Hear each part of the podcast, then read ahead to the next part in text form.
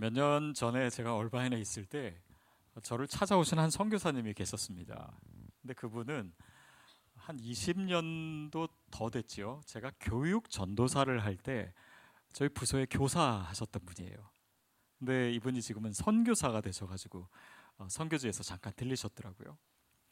근데 이분이 하시는 말씀 중에 아, 자기가 선교사가 된 데에는 제 기도가 아, 아주 중요한 역할을 했다라는 거예요. 그래서 제가 무슨 역할을 했습니까? 그랬더니 제가 그 20년 전에 그분을 위해서 기도할 때 하나님 아, 이분을 하나님이 쓰시기에 편한 그릇이 되게 해주세요. 이렇게 기도를 했다라는 거예요. 저는 기억도 없는데. 그래서 이분이 그거를 마음에 품고 어떻게 하면 하나님이 쓰시기에 편한 그릇이 될까. 아, 그래서 어, 뭐 신학 공부도 하시고 그 이후에 그리고 사회복지사 1급 자격증도 따시고 영어도 열심히 공부하시고 또 한국어 교사 자격증도 따시고 또 NGO에서도 어, 일하시고 뭐 여러 가지로 준비를 많이 하신 거예요. 그래서 지금 선교지에서 그렇게 준비한 것들이 얼마나 잘 사용되는지 모르겠다고 그런 얘기를 어, 제게 하셨습니다. 아, 저는 잊어버리고 지난 일이에요. 근데 이 과거라고 하는 것은 또 과거에 있었던 일은 그냥 없어지는 일만이 아니더라고요. 그것이 어떤 사람들의 기억에서 되살아나기도 하고 그리고 그 사람의 삶에 영향을 미치기도 하고 그리고 새로운 미래를 만드는데 역할을 아, 하기도 합니다.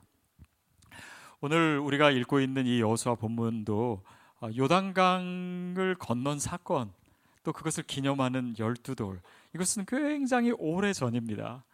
그러나 이것이 또한 표징이 되고 증거가 되고 또 기록이 되어서 오늘 우리의 삶에 우리의 믿음에 도전을 하고 있는 것이잖아요. 저와 여러분의 인생도 어, 그렇게 사용되기를 축복합니다. 그리고 오늘 본문 말씀은 우리가 누군가에 의해서 이렇게 기억되는 그보다도 훨씬 더 크고 깊은 의미에서의 어, 영향력을 얘기하고 있어요. 우리 한 절씩 읽어가도록 하겠습니다. 우리 1절 말씀 다시 한번 같이 읽겠습니다. 시작.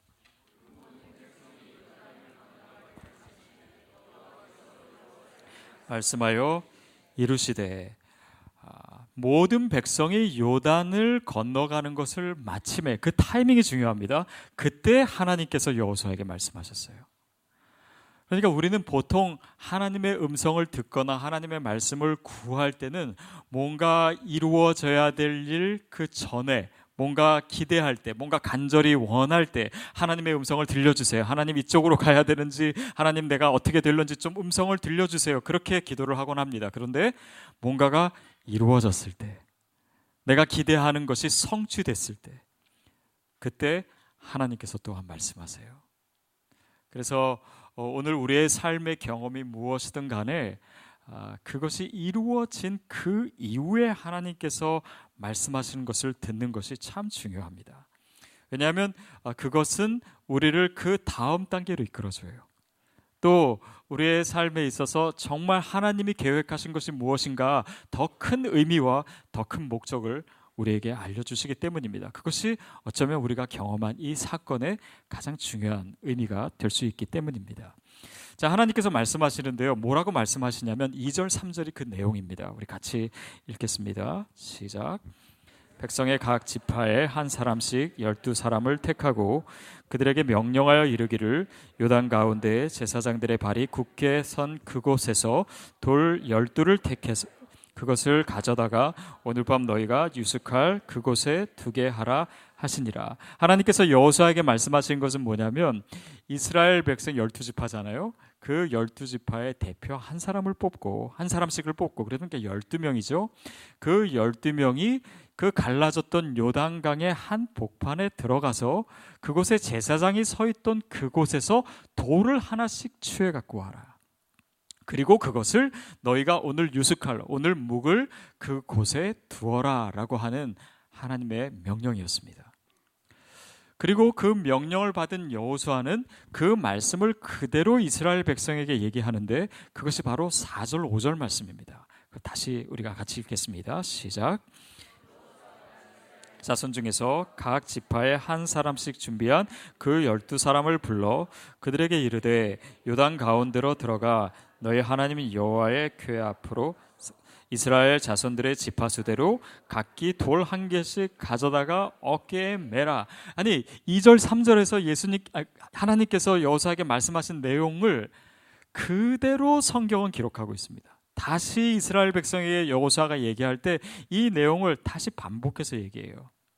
아니 제가 성경의 기, 성경 기자라면 저는 이렇게 쓰지 않겠습니다. 그냥 여호수아가 다시 말할 때는 위에서 얘기를 했으니까 그냥 여호와께서 명령하신 대로 이스라엘 백성에게 얘기했다 이렇게 하면 돼요. 근데 그 내용을 다시 열두 사람을 뽑아가지고 그들이 요단강 가운데 가서 그들의 것, 그 거기서 돌을 취해서 가져와서 유숙할 곳에 두어라 이 얘기를 다시 쓰고 있는 거예요. 바로 그리고 더 재밌는 것은 8절 가면은 여호수아가 이스라엘 백성에게 얘기하잖아요. 이스라엘 백성이 그 말대로 하는데 이 내용을 또 반복해서 얘기합니다. 8절 다시 읽을까요, 우리? 8절 시작.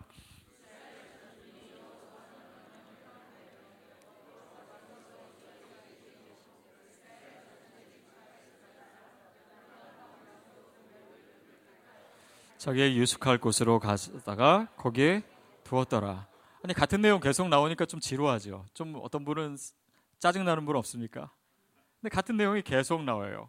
이것은 뭐 문법적으로도 좋은 것이 아니고 뭐 글을 쓰는 방식으로도 좋은 방식이 아니에요. 그러나 성경이 굳이 이렇게 쓴 것은 거기에 강조점이 있기 때문입니다.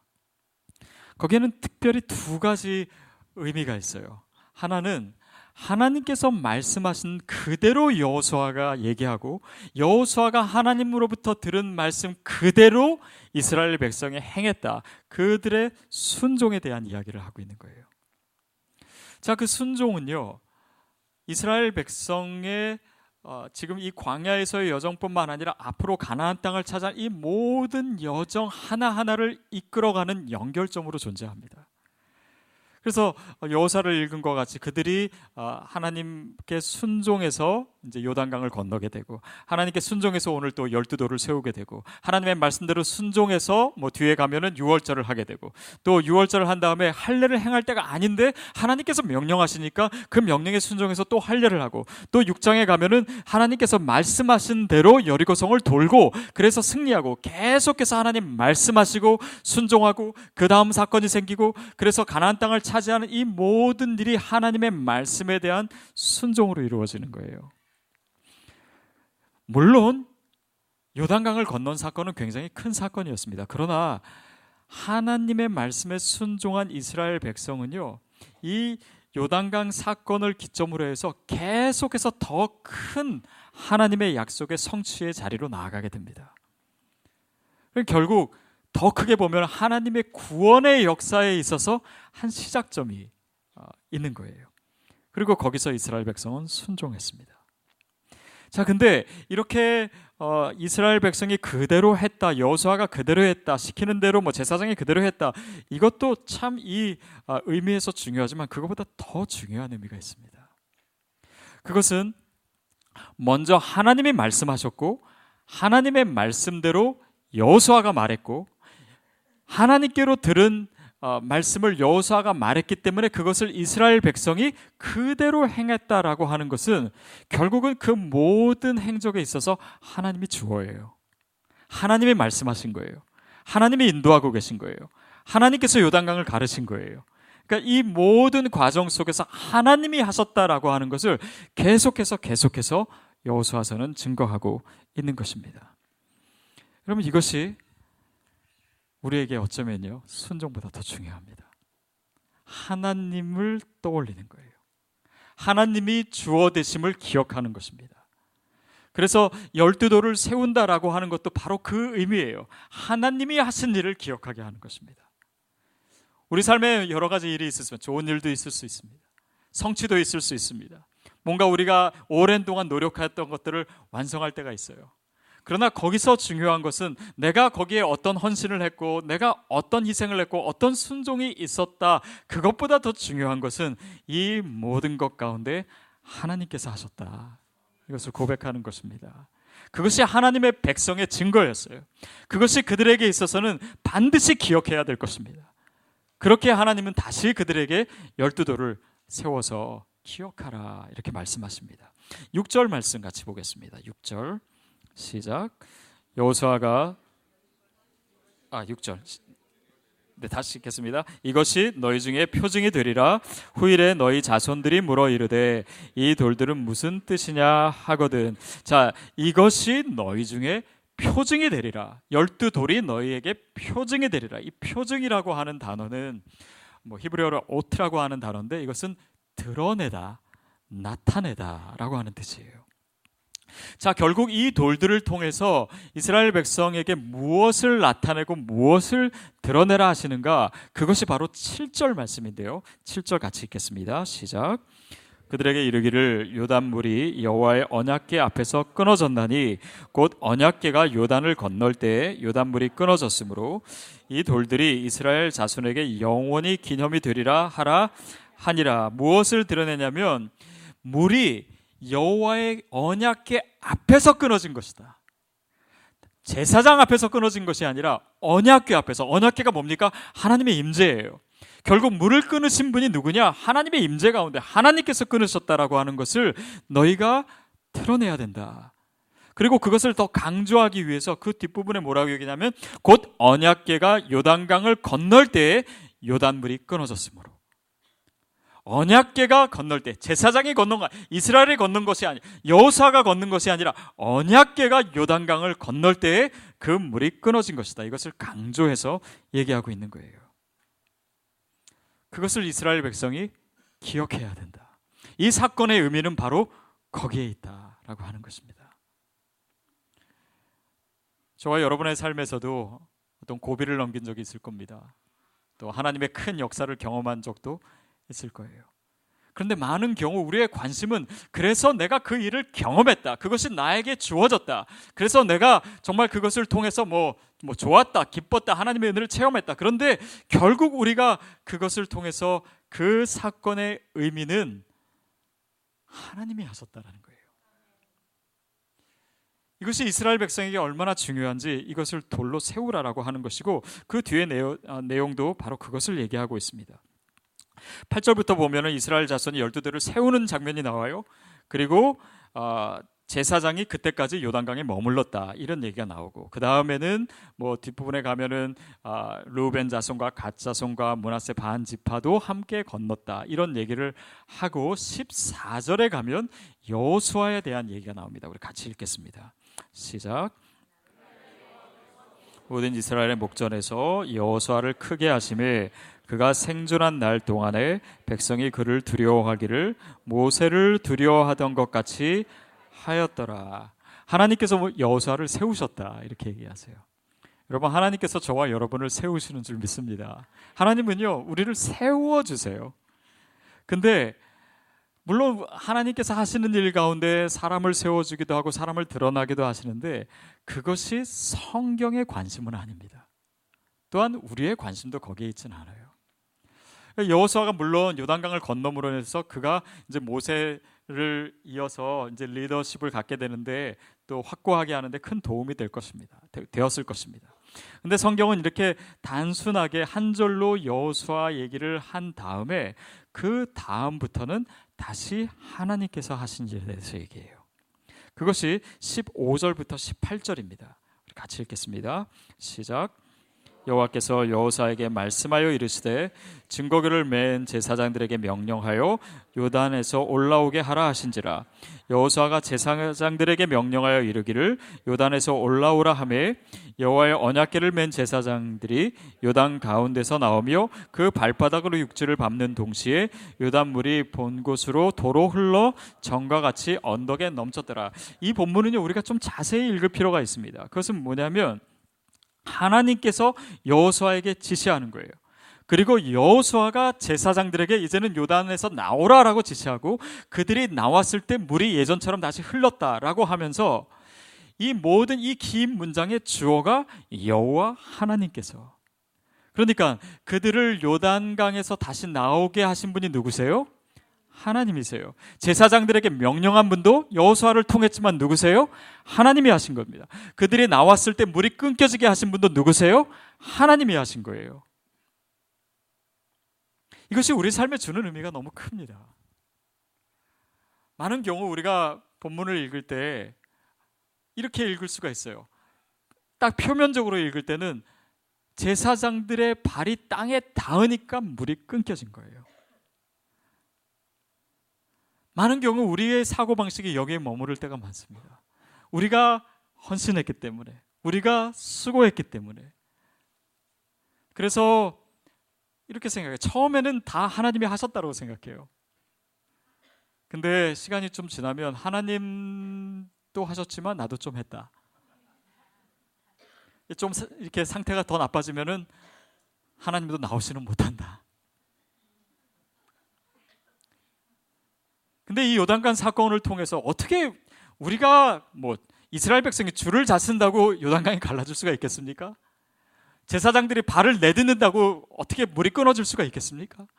우리는 그런 하나님의 역사를 경험하고 나서도 우리의 해석은 꼭 내 중심으로 돌아갈 때가 많아요. 거기가 위기입니다.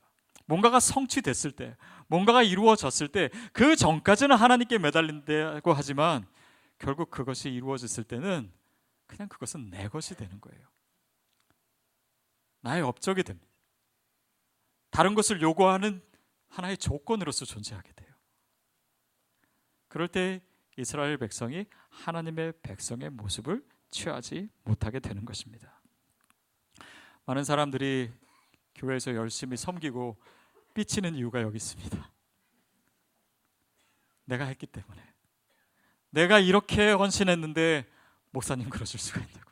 아니 하나님께도 불평할 때가 많. 하나님 내가 어떻게 했는데 저에게 고작 주시는 것이 이것입니까? 그러니까 결국 그 모든 행함의 주체가 나로서 있었다라고 하는 것입니다. 열두 돌을 세워 주신 것은 바로 그 부분을 가르쳐 주시는 건데요. 우리 23절, 24절에 그것을 확증하는 그런 구절이 나옵니다. 이 오늘 본문의 결론과 같은 거예요. 23절 읽겠습니다. 시작. 너희 하나님 여호와께서 요단물을 너희 앞에서 마르게 하사 너희를 건너게 하신 것이 너희 하나님 여호와께서 우리 앞에 홍해를 말리시고 우리를 건너게 하신 것 같았나니 이는 땅의 모든 백성에게 여호와의 손이 강하신 것을 알게 하며 너희가 너희 하나님 여호와를 항상 경외하게 하려 하심이라. 자, 이것도 주어가 뭐예요? 너의 하나님 여호와께서 그리고 뒤에 나오는 구절도 마찬가지. 요단물을 너희 앞에서 마르게 하서 누가 마르게 하셨다고요? 하나님께서 또 너희를 건너게 하신 것. 그게 누구세요? 하나님이. 그러면 너희 하나님 여, 여호와께서 우리 앞에 홍해를 말리시고 홍해를 말리신 분이 누굽니까? 하나님. 그리고 우리를 건너게 하신 것 같다. 결국 우리를 건너게 하신 분은 하나님이다. 그리고 이것을 함으로 무엇을 이 열두 돌을 세움으로 무엇을 나타내시냐면 24절에 이는 땅의 모든 백성에게 여호와의 손이 강하신 것을 드러내게 하렵니다. 이스라엘 백성이 훌륭하다는 것이 아니라 여호와의 손이 강하시다라고 하는 것을 드러내고 계세요.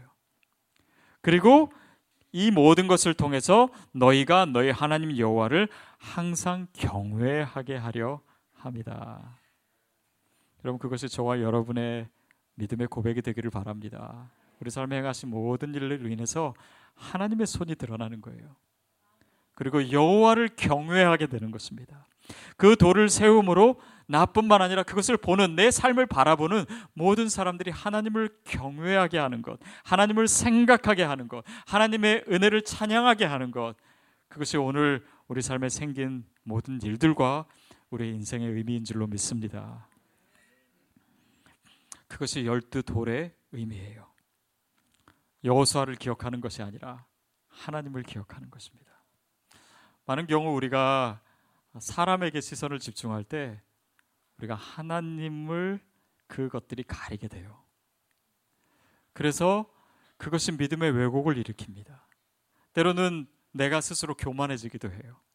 또 은혜를 왜곡하고 또 우상숭배에 빠지게 되는 이유들도 다 거기에 있습니다. 이것이 이 믿음의 삶에 있어서 우리 삶을 관통해야 되는 너무나 중요한 진리이기 때문이에요. 사실은 이것이 저 자신에게 하는 설교인 것 같아요. 개척을 하니까요. 제가 결단하고 제가 내려놓고 이런 것들이 막 신문에서도 얘기해주고 이러니까요. 꼭 제가 뭘 한 것 같아요. 시드 교회가 세워지는 데 있어서 하나님께서 처음부터 시작하시고 하나님께서 진행하신 이 가운데 제가 거기에 끼고 싶은 마음이 생기더라고요. 그러니까 우리의 헌신마저도 우리에게 영적인 위기가 될 수 있다라는 것을 우리가 생각해야 돼요. 저희 교회에 출석하시는 분 중에 한 선교사님 부부가 계십니다. 우리 전성걸 선교사님이랑 그 아내 되시는 조은아 교수님이신데 어, 이분들은 어, 캐나다에서 자라셨어요. 일찍 이민 가셔가지고 그리고 어, 선교사로 헌신해서 이제 카자흐스탄에서 이제 선교를 어, 하시고 지금은 돌아오셔서 뭐 어, 남편 되신 선교사님은 이제 그 선교사님도 훈련시키는 그런 사역을 하고 계시고 또 부인 되시는 조은아 교수님은 이제 풀러신 학교에 이제 교수가 되셨죠. 근데 어, 그 조은아 교수님의 간증을 제가 보다가 기억나는 게 있어서 여러분에게 말씀드리고 싶습니다. 이분이 이제 고등학교를 졸업하고 대학에 이제 진로를 정할 때 하나님께 여쭙대요. 하나님 제가 일생 동안 뭘 하기를 원하십니까? 그때 하나님께로부터 받은 비전이 러시아권에 선교를 했으면 좋겠다. 그래서 그것이 자기의 비전이 됐고 그것을 위해서 대학의 과를 선택한 거예요. 그래서 그 러시아어를 배우는 어, 노어 노문과를 이제 지원을 했습니다. 그래서 이제 대학에 들어가서 공부를 하고 또 공부를 하도 잘하니까 이제 교수님들이 유학 가라 그래서 러시아로 가서 어, 이제 거기서도 공부를 하고 그래서 정말 성교를 위해서 하나님 주신 비전을 위해서 그 젊은 날을 헌신했어요. 그리고 믿음 좋은 또 선교의 비전이 있는 남편을 만나서 이제 결국 어, 카자흐스탄으로 이제 선교를 가게 됐고 그 선교를 떠나기 며칠 전 며칠 전에 이렇게 기도를 하면서 자기 인생을 이렇게 돌아보니까 아, 그래도 정말 하나님께서 주신 소명을 위해서 내가 20대 또 30대를 이렇게 살았구나. 그리고 결국은 어, 성교지로 가게 되는구나. 그래서 자기 자신을 생각해 봤을 때 그게 참 감사하기도 하고 또 대견하기도 하고 그런 생각이 들었대요.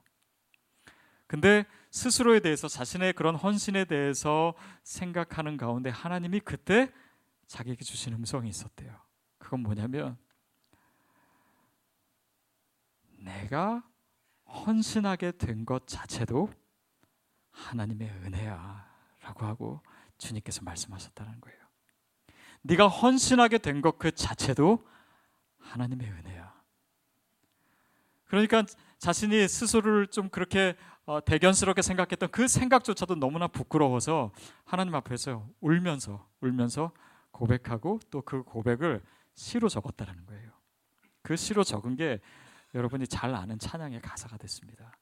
나를 지으신 이가 하나님, 나를 부르신 이가 하나님, 나를 보내신 이도 내가 결단서라는 것 나를 보내신 이도 하나님, 나의 나된 것은 다 하나님의 은혜라.